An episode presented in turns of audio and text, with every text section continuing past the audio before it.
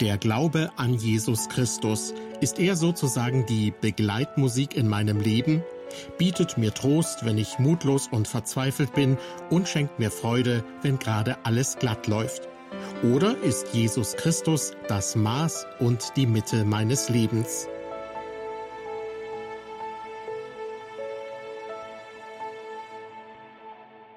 Herzlich willkommen zu unserer Sendereihe beim Wort genommen.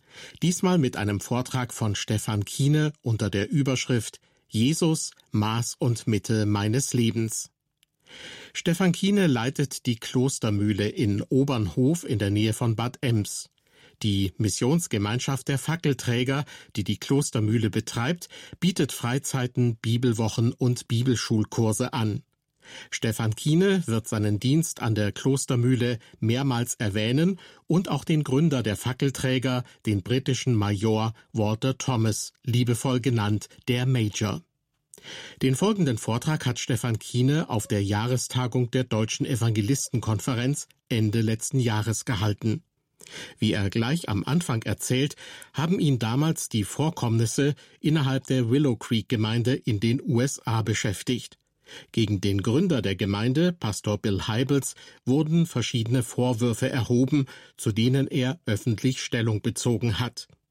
Stefan Kiene nimmt dies zum Anlass, sich selbst zu fragen, ob er in jeglicher Hinsicht unangreifbar wäre.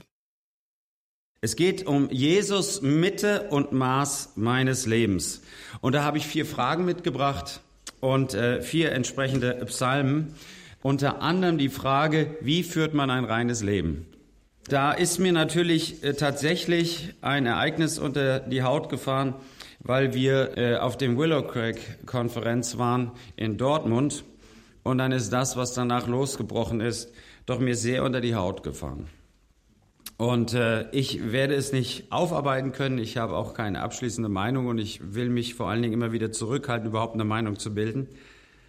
Aber ein ein äh, Artikel von Bill Heibels ist mir in die Hände gefallen und äh, da sind doch drei Dinge gewesen, die mich auch getroffen haben. Und er hatte dann gesagt, als das rauskam, diese Anschuldigung ähm, äh, gegen ihn, da sagt er erstens, meine erste Reaktion auf einige dieser jüngsten Anschuldigungen waren Zorn. Waren Zorn. Und das trifft mich. Und hier geht es nicht mehr um Bill Heibels, sondern hier geht es um mich. Und da geht es um mich als Hausleiter, Missionsleiter, als Prediger, als Ehemann, als Kollege. Und dass Leute dann sagen, das machst du nicht richtig, Stefan, das ist nicht gut. Wie kannst du nur, warum machst du das so? Da bist du nicht mich richtig mit umgegangen. Und die erste Reaktion ist, ist Zorn, ist Ärger. Warum kommen die damit? Sehen die nicht, wie gut ich es meine? Und das Zweite, mir wird jetzt klar, dass ich in der Vergangenheit in bestimmten Situationen und unter bestimmten Umständen manches kommuniziert habe, das auf eine Art ankam, die ich nicht beabsichtigt hatte. Kommunikationsschwäche, falsche Kommunikation, anmaßende Kommunikation, übergreifende Kommunikation, womit ich durch Worte Menschen verletzt habe, irritiert habe, verärgert habe, verletzt habe, übergriffig war. Wer kennt das nicht? Äh, und damit meine ich jetzt weniger so Verkündigungsdienst, ich meine mehr so Sitzungen. Wir haben so Sitzungen, Dienstag ist immer unser Sitzungstag in unserem Haus. Ich weiß nicht, wie, wie gern ihr Sitzungen habt. Manche lieben das ja und die melden sich überall an, damit sie überall Sitzungen haben. Ich mag's nicht. Und dann, dann, äh, wenn man dann unter Druck ist, dann kommt schon manches Wort, dann wird's heftig. Und wenn die Leute es beim vierten Mal nicht verstehen, dann wird's laut. Und dann wird man falsch und verletzend. Und drittens sagte, ich habe mich zu oft in Situationen gebracht, die zu vermeiden weitaus klüger gewesen wären. Das trifft mich. Und ich bin aufgewachsen mit Billy Grahams Ratschlag, fahr nie allein mit einer Dame. Lass jemand anders seine Finanzen kontrollieren. Achte auf die Ethik, lass die Tür auf im Büro. Wir, wir, wir, man achtet ja schon lange darauf und trotzdem gibt es Situationen, wo man sagt, das war gefährlich. Das war nicht weise. Und das trifft mich und die Frage ist tatsächlich, wie komme ich heil durchs Leben? Ich weiß nicht, das bricht einem irgendwie so ein, das, das zieht einem die Energie, wenn man denkt, oh, jetzt will ich was erreichen, große Evangelisation, ich will was bauen. Und alles, was solche Leute gemacht haben, scheint zu zerbrechen. Dann sage ich, ja, dann bleibe ich halt hinterm Vorhang, dann mache ich mein Ding, soll keiner was wissen, ist mir doch egal. Dann komme ich gar nicht in Beschuss. Und äh, die Frage ist, äh, es geht nicht um die Qualität meiner Sünden, und wenn das einer aufschreibt, dann hat er auf der linken Seite, ich habe immer so gegenläufige, äh, eine These und eine Antithese und dazwischen versuche ich so eine Synthese zusammenzukriegen. Auf der einen Seite, es geht nicht um die Qualität meiner Sünden, wie schwer habe ich gesündigt. Ich hoffe, da kommen wir gut durch und sagen, nichts passiert. Aber dann kenne ich die, den Kampf mit der Quantität meiner Sünde. Äh, da arbeitet jeder an einer anderen Stecke, Stelle. Äh, bei mir ist es wohl eher das. Warum bin ich immer mürrisch? Warum bin ich immer der Lauteste? Warum rede ich immer so viel? Kommt Besuch und ich rede, weil ich, das ist so eine unangenehme Stille. Ich mag das nicht. Ich mag das aus Höflichkeit, rede ich, weil es ist unangenehm. Ich habe zwei Sekunden gewartet und sie haben nicht geantwortet. Da muss ich was sagen. Und meine Frau guckt, dann tritt sie mich unter den Tisch und wenn die Gäste gegangen sind, sagt sie, wir müssen reden. Da fällt es mir dann auch ein, dass ich 90 Prozent des Gespräches geführt hatte. Und ich schwöre und bete und gelobe dem Herrn, ich will das nie wieder machen. Und dann frage ich beim nächsten Gespräch eine Frage und fünf Sekunden lang kommt keine Antwort. Und ich bin wieder höflich. Und äh, wie gehe ich damit um? Und ich studiere den David und ich studiere den Saul und Saul hat ein paar Schafe überlassen, aber David hat Ehebruch begangen und Mord begangen. Also wenn doch einer besser war, warum, warum wird Saul sofort abgesägt und warum darf David weitermachen? Weil es um den Umgang mit der Sünde geht. Das ist der dritte Gedanke hier. Das ist die Synthese, das ist die Mitte. Egal wie schwer meine Sünde ist, egal wie oft ich sündige, ich glaube, der Umgang mit meiner Sünde ist entscheidend. Und da kommen mir natürlich die Psalmen direkt rein, im Psalm 32, Vers 5. Vers 3, denn als ich wollte verschweigen, verschmachteten meine Gebeine durch mein tägliches Klagen. Ich kann es nicht verschweigen, es muss raus. Vers 5, darum bekannte ich dir meine Sünden und meine Schuld verhehlte ich nicht. Ich sprach, ich will dem Herrn meine Übertretungen bekennen. Da vergabst du mir die Schuld meiner Sünde. Das ist der große Unterschied zwischen Saul und David. Saul windet sich, Saul wendet es aufs Volk ab, während David sagt bei Nathan, ich bin's. Er hat den richtigen Umgang mit der Sünde. 1a, wie führt man ein reines Leben? Indem man lernt, aus der Vergebung zu leben und nicht nur einmal die Vergebung Gottes in Anspruch genommen hat. Grundsätzlich, ich glaube, das ist das Wesentliche, das kennen wir. Aber ich glaube, dass wir lernen dürfen, täglich aus Vergebung zu leben. Wir kommen drüber nicht hinaus. Ich mag es nicht. Ich will perfekt sein. Ich will heilig sein, rein, souverän und sündlos. Ich schaff's nicht. Und die einzige Lösung ist, die Vergebung zu leben und immer wieder zurückzukommen. Und da ist äh, eine, eine zweite Sache, die sich dann ergibt. Le lebe ich denn tatsächlich aus der Vergebung, dann darf ich sogar wieder sprachfähig werden. Und das ist für mich natürlich als Lehrer und Evangelist alles entscheidend. Das ist ja der Schreck, der mir in diesem Jahr in die Glieder gefahren ist. Wer kann denn noch den, den, sein Wort erheben? Wer kann überhaupt noch was sagen, wenn wir ehrlich werden? Und ich nicht. Aber wenn ich aus Vergebung lebe und wenn ich das glaube, was ich glaube, und ich glaube, dass Jesus die Schuld vergibt und heilt uns von allen unseren Gebrechen, 1. Johannes 1, Vers 9, dann ist mir Vergebung zuteil. Dann schenkt er mir seine Gerechtigkeit. Und dann darf ich wieder reden. Und so manches Morgens stehe ich vor dem Spiegel und sage, darf ich jemals wieder was sagen? Und die leise Stimme Gottes sagt, glaubst du, was du glaubst? Ich habe dir doch vergeben. Und im Psalm 51, die Parallelstellen dort, auch von David, sagt er, und das liebe ich im Psalm 51, man muss ihn immer weiterlesen eigentlich. Man kommt immer noch bis zu Vers 12 und dann hört man meistens auf. Aber das Entscheidende kommt eigentlich dahinter. Da sagt er in Vers, ah, ich lese mal den Schwung, Psalm 51, Vers 12. Da heißt es, schaffe in mir Gott ein reines Herz und gib mir einen neuen beständigen Geist. Verwirf mich nicht von deinem Angesicht und nimm deinen heiligen Geist nicht von mir. Vers 14, erfreue mich wieder mit deiner Hilfe und mit einem willigen Geist rüste mich aus. Bis dahin ist Fett gedruckt bei mir und bis dahin kennt man die Stelle. Und dann kommt dieser Knaller in Vers 15. Ich will die Übertreter deine Wege lehren. Dass sich die Sünder zu dir bekehren. Da kommt David aus dem Ehebruch raus, dreht sich um und sagt, ich will den Sündern die Wege zeigen und will sie bekehren. Das ist nicht anmaßend, sondern das ist gelebter Glauben. Das ist aus Vergebung leben. Ist unser Mund wieder offen, unser Gewissen wieder frei, unser Wort wieder stark, dass wir lehren dürfen. Errette mich von der Blutschuld, Gott, der du mein Gott und Heiland bist. Vers 16, dass meine Zunge deine Gerechtigkeit rühmt. Und es werden die Leute kommen und sagen, was hast du noch zu sagen? Aber wir haben es geklärt. Vers 17, Herr, tue meine Lippen auf, dass mein Mund deinen Ruhm verkündige. Sind wir mitten beim, Bra beim was, äh, Mendelssohn. Mendelssohn, mitten im Paulus-Oratorium, äh, die Arie. Ach, Nummer 18, muss man mal anhören. Es ist eine ganze Arie über äh, äh, Psalm 51. Und wenn man das hört in Luther, deshalb liebe ich immer noch meinen Luther, Herr, tu meine Lippen auf, dann hat man schon den Rhythmus. Ich sing's nicht.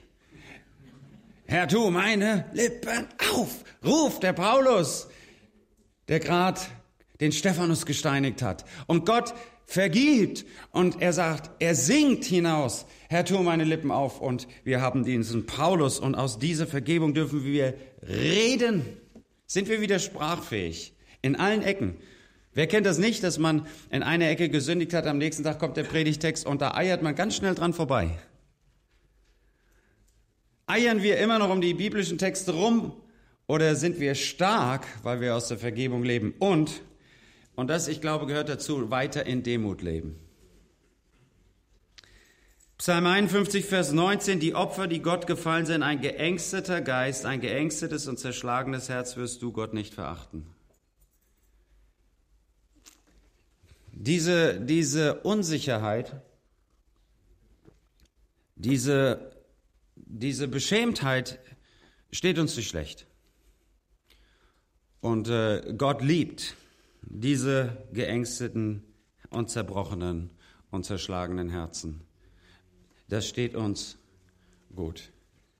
Und mir ist in diesem äh, Frühjahr und in diesem Sommer ganz neu dieses Gebet das Christus uns gelehrt hat, wichtig geworden ist und führe uns nicht in Versuchung, sondern erlöse uns von dem Bösen. Weiß nicht, woran ihr da denkt. Manch einer denkt da an okkulte Dinge, dem Bösen. Aber ich denke daran zunehmend, dass wir alle auf dünnem, dünnem Eis sind.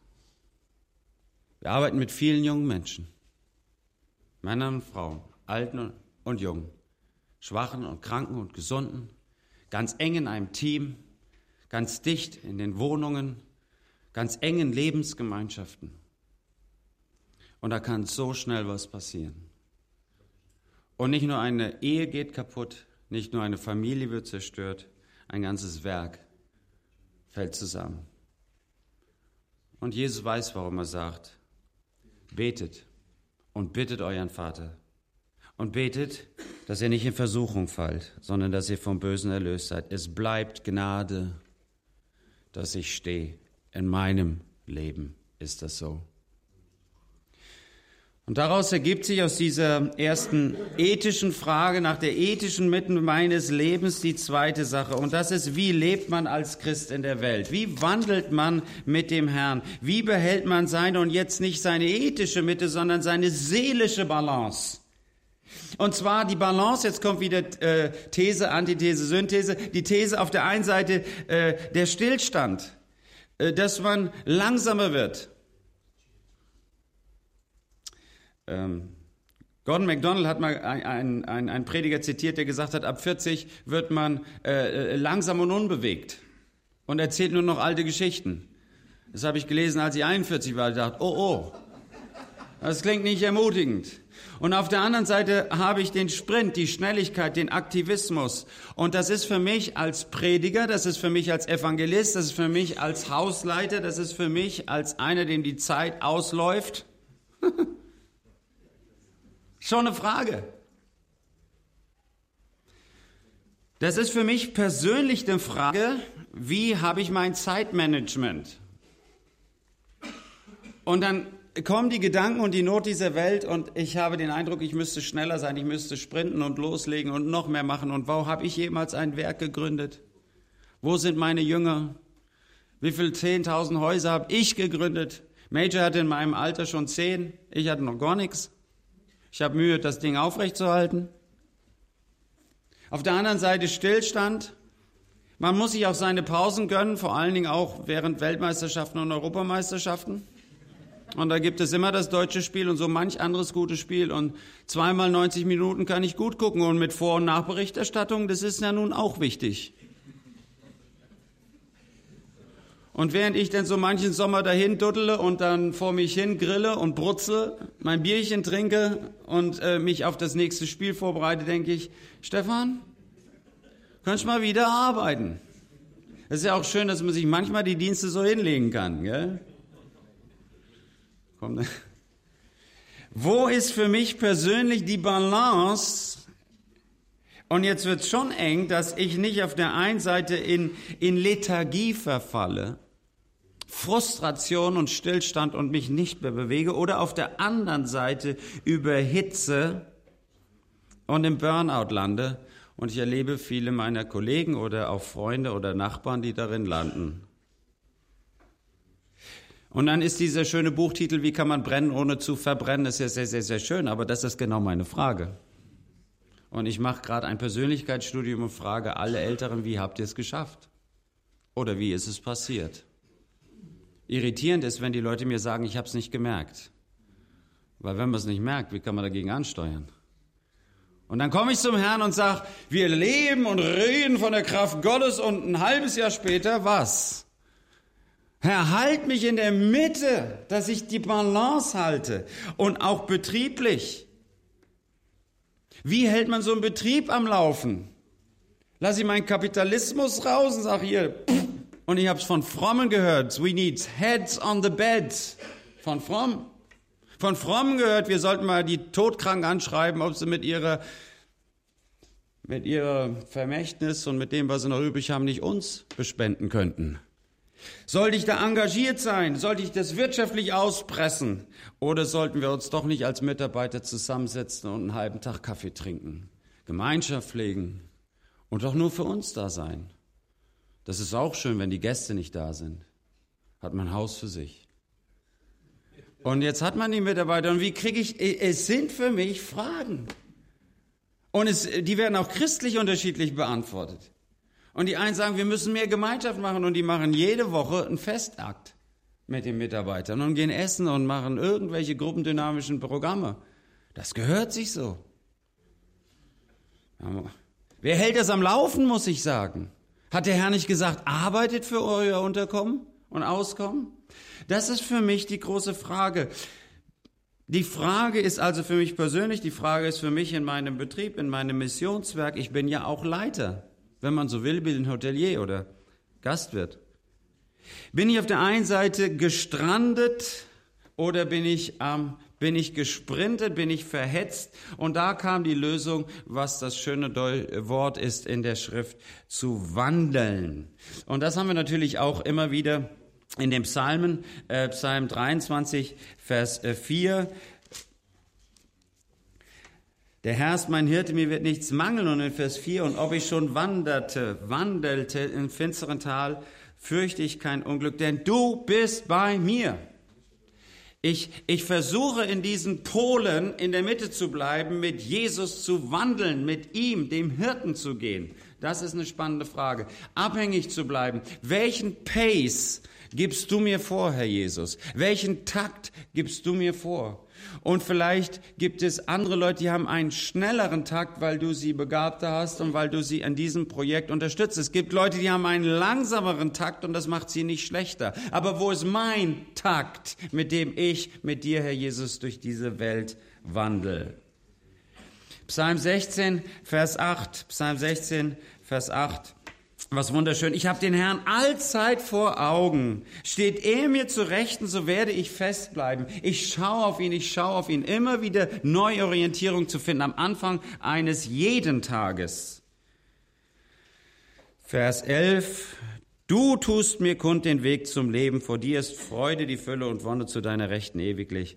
Also an Jesus bleiben, jeden Tag äh, zu Gott zu kommen, sagen, Herr, du musst mich bremsen oder schubsen und fördern. Ich brauche deinen Takt. Weil ich versuche ihn von anderen zu kriegen und meine Frau hat definitiv einen anderen Takt als ich. Und Bernhard hat einen anderen Takt und Major, unser Gründer, hatte definitiv einen anderen Takt. Aber was ist mein Takt mit Gott? Was ist mein Takt in der Jesus-Nachfolge? Und da ist was ganz Wesentliches, in dem Takt mit den Geboten Gottes zu sein, finde ich. Psalm 1, Vers 1 und 2, da ist es in der negativen Form. Wohl dem, der nicht wandelt im Rat der Gottlosen. Da ist auch das Wandeln, aber nicht wandelt mit den Gottlosen, noch tritt auf dem Weg der Sünder, noch sitzt bei den Spöttern, sondern positiv hat Lust am Gesetz des Herrn. Wandeln wir in den Geboten Gottes. Und da, da sind die Gebote für mich ein großer Leitfaden und manchmal wundere ich mich, warum wir sie übersehen.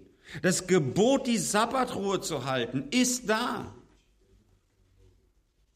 Galater 1, Vers 17, wo Paulus diese große Auszeit nahm, bevor es losging. Jesus eine Auszeit nahm. Wo sind die Auszeiten in meinem Leben?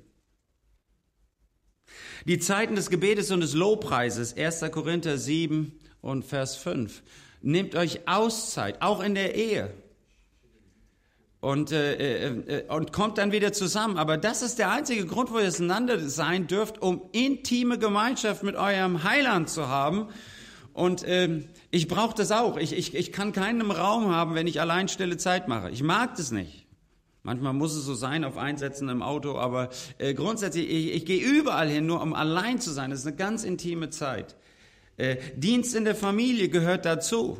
Meine Frau sagte mir mal, wenn du leben willst wie Paulus, hättest keine Kinder haben sollen. Da war es aber schon zu spät. Da hatte ich schon zwei. Was macht man dann? Dann muss man die Verantwortung wahrnehmen. 1. Korinther 7, Vers 3 bis 5, 1. Timotheus 3, Vers 5, wer seinem eigenen Haus nicht vorstehen kann. Das ist für mich Warnung. Habe ich sie noch beisammen? Habe ich meine Familie noch dabei? Habe ich meine Kinder dabei? Habe ich meine Frau dabei? Habe ich meine nächsten Mitarbeiter dabei? Das ist Mühe, aber es schenkt große Balance. Und wer von uns kennt das nicht? Dass man von der Gro das ist schön, das darf ich bei euch mal sagen. Da kommt man, gell, hat man mal zu tausend Leuten gesprochen, kommt nach Hause und die Frau sagt, kannst du mal gerade den Müll runterbringen? Und denkst, ich bin der Held, ich schwebe und jetzt soll ich Müll rausbringen. Und es ist so ein Segen, oder? Wer, wer Familie ist so ein Segen, die holt einen so, puh, ist mal wieder runter. Herrlich. Das bewahrt. Das ist gut. Und wenn dies nicht tut, machen sie Kollegen. Ist auch gut.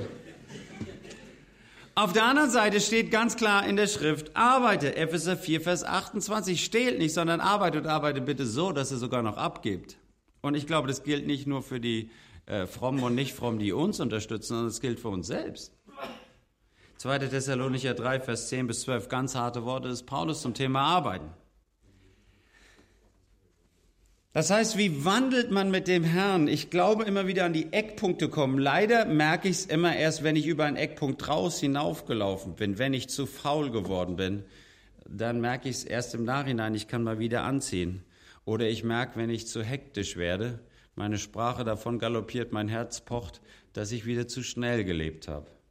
Und ich suche das Maß, und ich suche es, indem ich in der Nachfolge Jesu wandle, indem ich in den Geboten Gottes wandle und in seinem Wort bleibe und indem ich auf Sicht wandle, denn dein Wort ist meines Fußes Leuchte. Es ist, natürlich wissen wir das ewige Licht, was uns leuchtet und Jesus das Licht der Welt und es ist das schöne Bild dieses Leuchtturms, was uns lenkt und leitet, aber in der Schrift ist eigentlich nicht von einem Leuchtturm die Rede, sondern eines Fußes Leuchte. Und das ist genau das Licht, was ich für die nächsten Schritte brauche. Das beruhigt ungemein. Ich finde so viel irritierte Leute, die wollen gerne schon das Endziel sehen, die wollen schon wissen, wo es dann hingeht und wie das um die Ecke aussieht. Und der Herr sagt, du kriegst den nächsten Schritt. Bleiben Sie entspannt. Und ich möchte das lernen, Schritt für Schritt Jesus zu folgen, auf dieser Sicht zu gehen, die er mir gibt. Das heißt nicht immer nach diesen großen Visionen suchen und äh, ein bisschen Zeit habe ich noch, das möchte ich gern zitieren. Jim Collins ist ein bisschen untergegangen, hat in einem äh, Kongressheft zur äh, Leipziger Willowkrieg-Konferenz äh, 2014 Folgendes geschrieben. Und da wurde er gefragt in einem Interview, wann kommt denn die Vision? Und Jim Collins sagt, ah, sehr viel später als landläufig angenommen wird. Auf dem Weg, eine herausragende Gemeinde zu werden, setzen sie im Grunde genommen die Ergebnisse um, die sie auf die Frage, wie weit kann uns eine bestimmte Sache bringen, bekommen haben. Die Vision bildet sich aus kleinen Erfolgen. Viele glauben, man formuliert eine Vision und macht sich daran, sie Wirklichkeit werden zu lassen. Doch tatsächlich ist es so, dass sie in Fahrt kommen und etwas erkennen, das tatsächlich funktioniert. Und dann sehen sie, wie weit sie es bringen können. Ah, endlich mal einer, der da ein bisschen die Luft rauslässt, weil ich ständig nach Visionen gefragt werden. Und ich sage, ach, ich lebe das, was der Herr mir da vor die Füße legt. Ich habe so viel zu tun, ist direkt vor meiner Nase. Und wenn, darf ich mich umdrehen und eine rote Linie, eine Führung entdecken. Und ich möchte lernen, mich nicht verrückt machen zu lassen, sondern mit Jesus zu wandeln. Das ist für meine Seele wichtig. Und jetzt kommt eine geistliche Frage. Drittens. Wie gehe ich mit den geistlichen Erwartungen um? Wie lebe ich nun eben mit so einer Vision? Und die Fackelträger weltweit haben letztes Jahr äh, 70 Jahre gefeiert. Wir sind äh, 1947 gegründet worden in England und wir Fackelträger haben dieses Jahr unser 60-jähriges Jubiläum in der Klostermühle gehabt, 60 Jahre seit 1958. Und äh, da ist dann eben auch die Frage, wie geht's weiter? Was wollt ihr gründen? Wo wollt ihr bauen? Und da habe ich wieder diesen Dreisatz. Auf der einen Seite kann man das sehr konservativ machen. Ich brauche 99 Prozent des Geldes für ein Projekt und dann vertraue ich dem Herrn auf den letzten Prozent, sage, oh, jetzt machen wir einen mutigen Glaubensschritt, wir bauen. Klammer auf, habe schon 99 Prozent in der Tasche. Das ist konservativ dem Herrn vertrauen. Und so mache ich ganz viele Glaubenserfahrungen und habe ich. Dann gibt es die Leute, die sagen, das muss man aggressiv machen, zuversichtlich. Ich habe ein Prozent. Das ist der Unterpfand. Und der Herr hat mir gesagt, ich soll eine Halle bauen. So ist. Und dann sitzen sie im Hamburger Olympiastadion, was sie buchen sollten zur Evangelisation mit 200 Leuten. Und dann hängen den Rest der Sitze ab. Was soll man jetzt machen? Was ist richtig? Was ist falsch? Ich weiß es nicht. Äh, aber jetzt kommen wir zu dieser Frage zurück, denn es gibt zu diesem wirklich auch ein theologisches Problem dahinter. Es gibt diese konservative Sache, wo einer sehr vorsichtig war. Es war die Geschichte des Elisas und des Joaschs. Und Joasch, und Elisa war am Sterben und Joasch soll kommen. Und der Prophet Elisa sagt zu dem König, hier sind Pfeile des Sieges, Schlag. Und der König, das habe ich noch nie gemacht. Also vielleicht seid ihr ja da ganz firm in diesem äh, 2. Könige 13 und könnt mich nachher erleuchten. Aber was passiert in 2. Könige 3, Vers 19? Und der König Joa schaut dreimal und guckt zum Propheten und sagt, und nu? Und der Prophet sagt, ah, hättest du fünfmal geschlagen. Und das soll mir auch nochmal einer erklären. Warum fünf?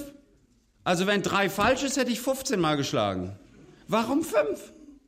Fünf ist gut, drei ist schlecht. Ich verstehe es nicht. Aber bevor wir das uns erklären, wissen wir, er hätte mehr schlagen müssen. Mit anderen Worten, er war zu konservativ. Kommen wir wieder zur Erkenntnis. Und die Frage, die legitim in meinem Leben steht, ist, Stefan, wo bist du zu konservativ? Wo bist du zu ängstlich, zu feige? Wo hast du zu wenig geschlagen, wo du hättest mehr schlagen müssen? Warum hast du den Segen Gottes nicht eingeerntet, dort, wo du es hättest machen können? Du hattest die Chance. Du warst feige und wenig gläubig. Aha, falsch, traurig, aggressiv, neues Thema. Da haben wir aber auch ein Problem. Im zweiten Chronike, zweiten Chronik 35, gibt's diesen wunderbaren König Josia. Josia macht das Abendmahl wieder, äh, nicht das Abendmahl, macht das Passa, er reinigt den Tempel, macht, er, er ruft das Volk zurück in die Nachfolge Jesu. Es läuft wunderbar, ein großer Reformer, heldenhaft.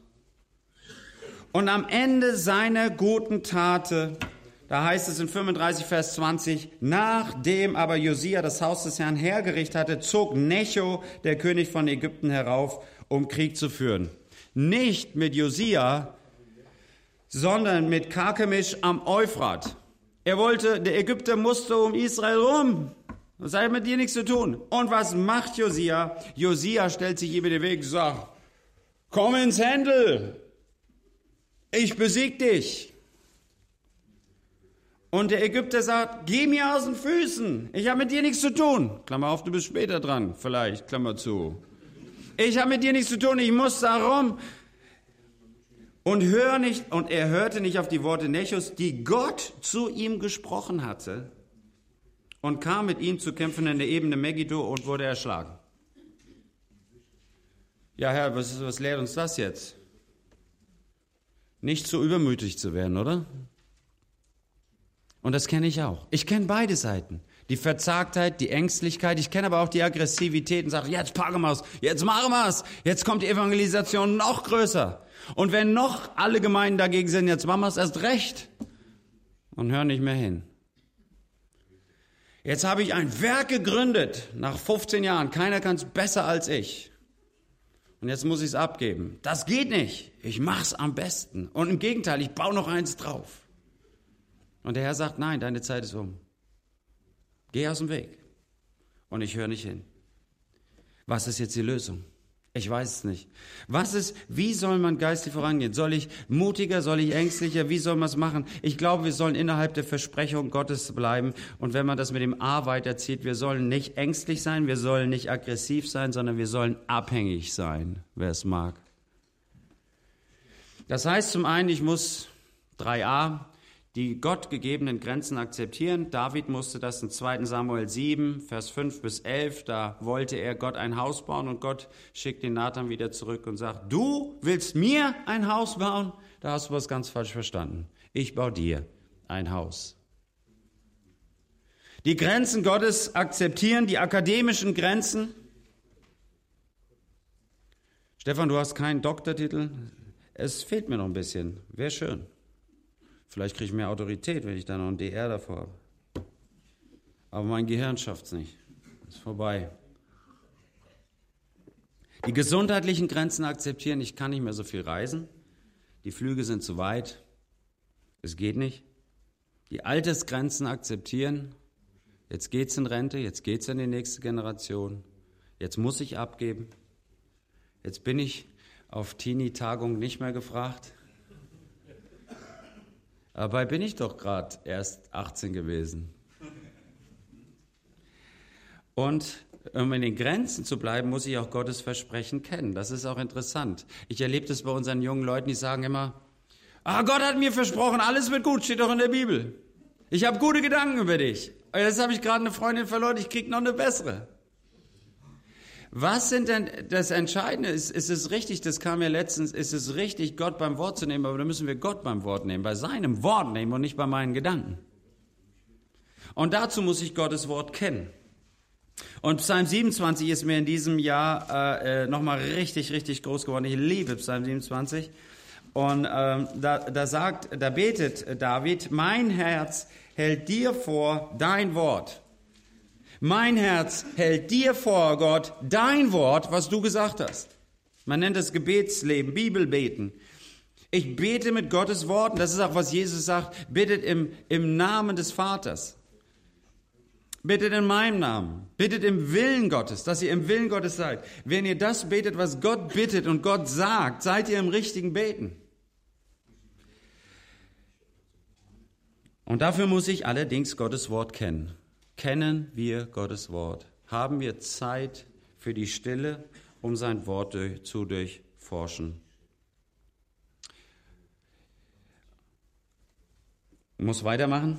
Und das äh, Entscheidende hier an dem Punkt ist nicht nur seine Versprechen und sein Wort zu kennen, sondern auch wirklich in seiner Nähe zu sein und in seiner Nähe zu bleiben.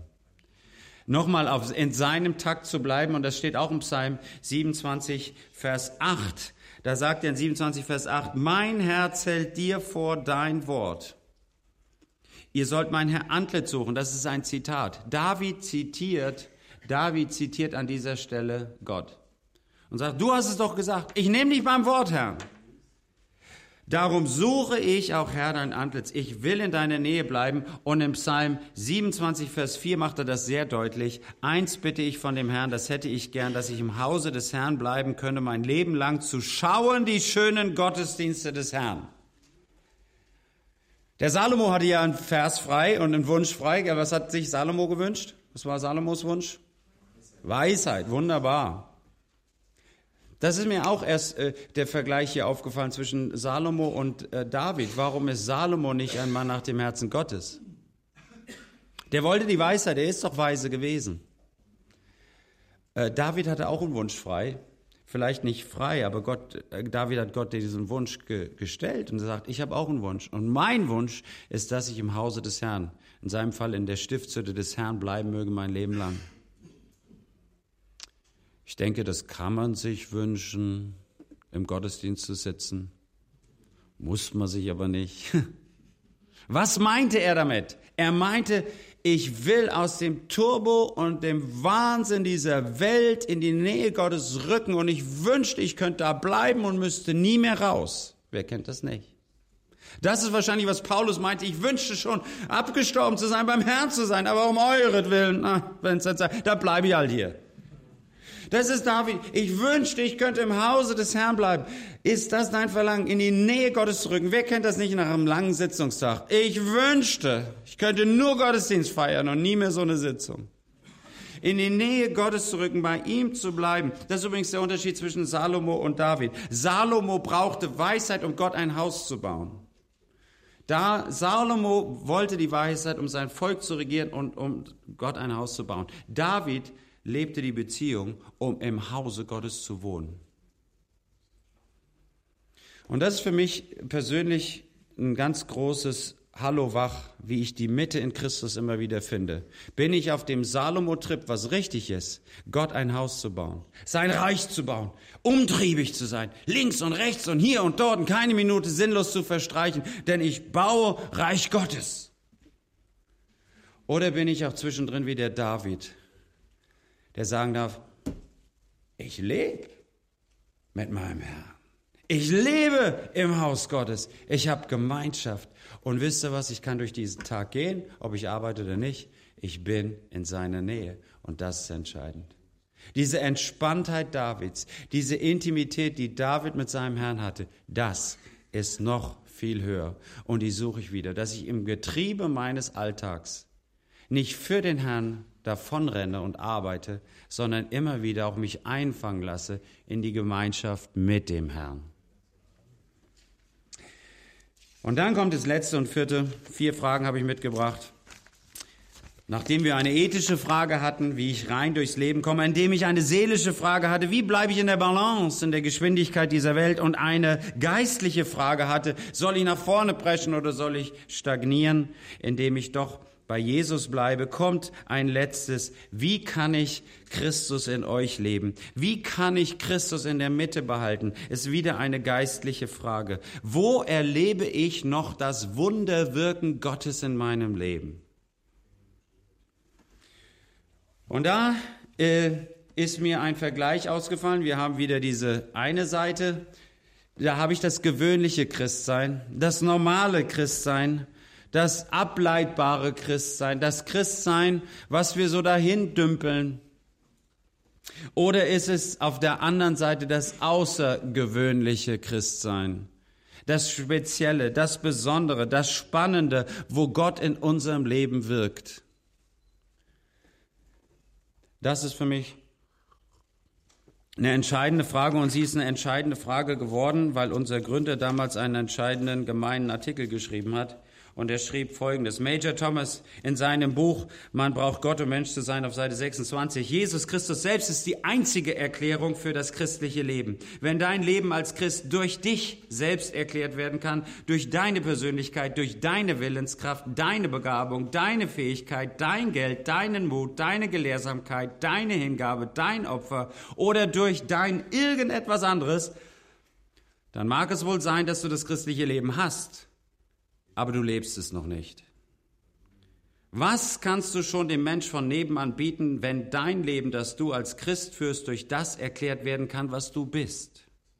Genauso kann auch sein Leben durch das erklärt werden, was er ist. In seinen Augen bist du eben zufällig religiös, aber er ist es nicht. Christentum ist vielleicht dein Hobby, aber es ist nicht seins. Und das hat mich damals getroffen und trifft mich immer noch. Was ist das Besondere an meinem Leben. Nicht um Effekthascherei, sondern ganz tief geistlich. Wo ist das Wirken Gottes in meinem Leben zu erleben? Nicht so sehr für mich, sondern für andere. Wo darf Christi Herrlichkeit sich in mir entfalten? Wo ist es auf Autorität gebaut? Wo hat es geistlichen Grund und nicht seelischen Grund, nicht Effekt?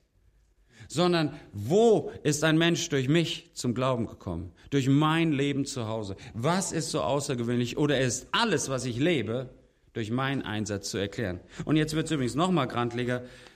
Es wird ganz praktisch, dass auch uns letztens mal gesagt worden, früher war bei euch die Botschaft Christus in euch. Jetzt ist es eine gute Küche. Wo wirkt Christus? In deinem Leben und vor allen Dingen in meinem Leben. Sprecht zu mir, das ist meine Frage. Und äh, man will das ja, heute erzieht man ja durch Vorleben und ich lebe das vor, denke ich. Aber irgendwie scheint es nicht durchzudringen. Und manch einer denkt, naja, der hat halt Elan. Na, wenn er nicht anders will, was soll er? Lass ihn mal laufen. Das ist wie bei meiner persönlichen Erziehung mit den Kindern, sagt man auch, man muss es vorleben. Ich kann auch so viel vorleben, danke und bitte sagen, das meine ich lange, lange nicht. Das muss ich Ihnen erzählen und erklären. Und ich glaube, ich muss lernen, Dinge zu erklären. Aber die Frage ist, wo trifft das? Wo trifft dieser dritte Punkt Christus in uns? Wo ist Christus in der Mitte meines Lebens? Die Kraft und Dynamik für unseren Dienst. Und nimmt sie ab oder nimmt sie zu? War das, was ich erlebe bei alten Christen, die sagen, ja, früher mit 20, da war ich auch noch so verrückt. Da mit 30 auf der Bibelschule, mit 40 habe ich mit euch mal und lass uns erzählen Einsätze und mit 50 kommen sie tot, stehen tot. Wo bin ich? Stehend tot? Oder warte ich noch? Habe ich das Funken Leben Jesu noch in mir wirken?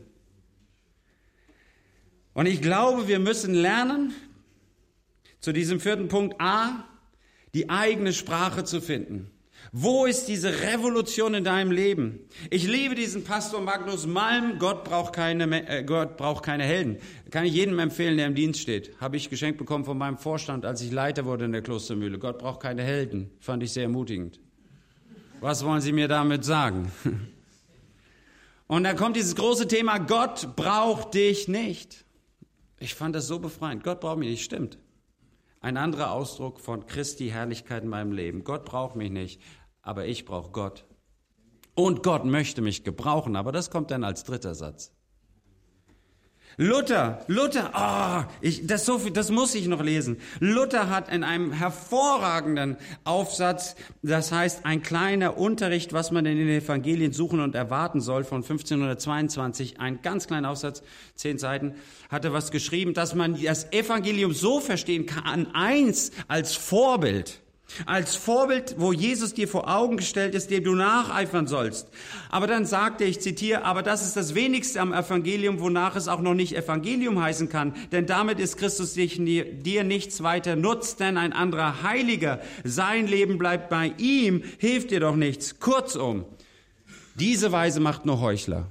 Jesus als Vorbild darzustellen, sagt Luther, das ist, das macht nur Heuchler. Warum? Weil Jesus dort vorne ist, distanziert, da ist keine Nähe. Und wir hetzen ihm hinterher wie allen anderen guten Vorbildern. Und er hat keinen Effekt in meinem Leben. Deshalb zweitens, das Hauptstück und Grund des Evangeliums ist, dass du Christus, ehe du ihn zum Vorbild nimmst, zuvor entgegennehmest und erkennest als eine Gabe und ein Geschenk, das dir von Gott gegeben und dein eigen sei, so dass du, wenn du ihm zusiehst oder hörst, dass er etwas tut oder leidet, nicht zweifelst, er selbst Christus sei mit solchem Tun und Leiden dein und darauf könntest du dich nicht weniger verlassen, als wenn du es getan hättest. Ja, als wenn du eben dieser Christus wärest. Bam! Das sagt Luther. Das finde ich mal ein Kracher. Und er entdeckt dieses Geheimnis des Evangeliums muss dein werden. Und ich bin gespannt, welche Sprache du dort gefunden hast. Hans-Joachim Eckstein nennt es im Wir mit Christus leben. Ich nenne es manchmal nicht für Jesus leben, sondern von Jesus her leben.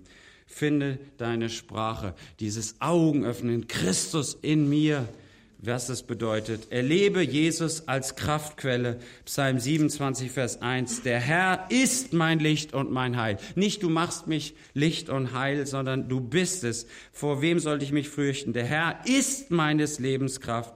Vor wem sollte mir grauen? Christus ist die Kraft meines Lebens.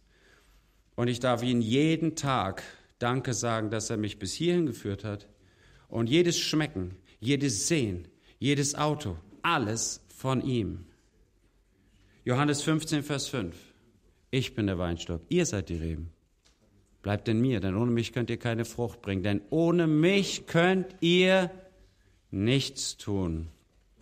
Und dass wir hier stehen und sitzen, ist Geschenk Gottes.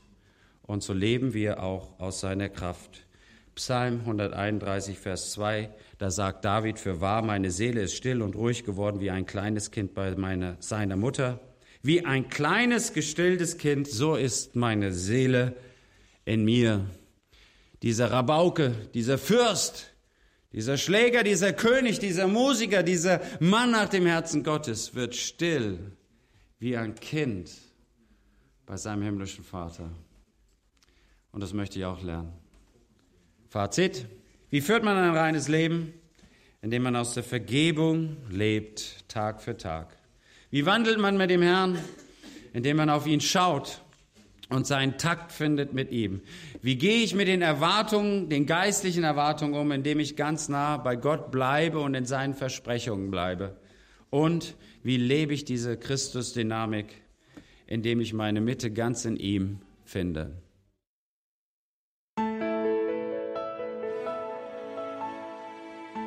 Jesus, Maß und Mitte meines Lebens. Sie hörten einen Vortrag von Stefan Kiene, dem Leiter der Klostermühle, einer Einrichtung der Missionsgemeinschaft der Fackelträger. Im vergangenen Dezember hat Stefan Kiene bei der Jahrestagung der Deutschen Evangelistenkonferenz gesprochen. Ich bedanke mich nun bei Ihnen für Ihre Aufmerksamkeit und wünsche Ihnen Gottes Segen.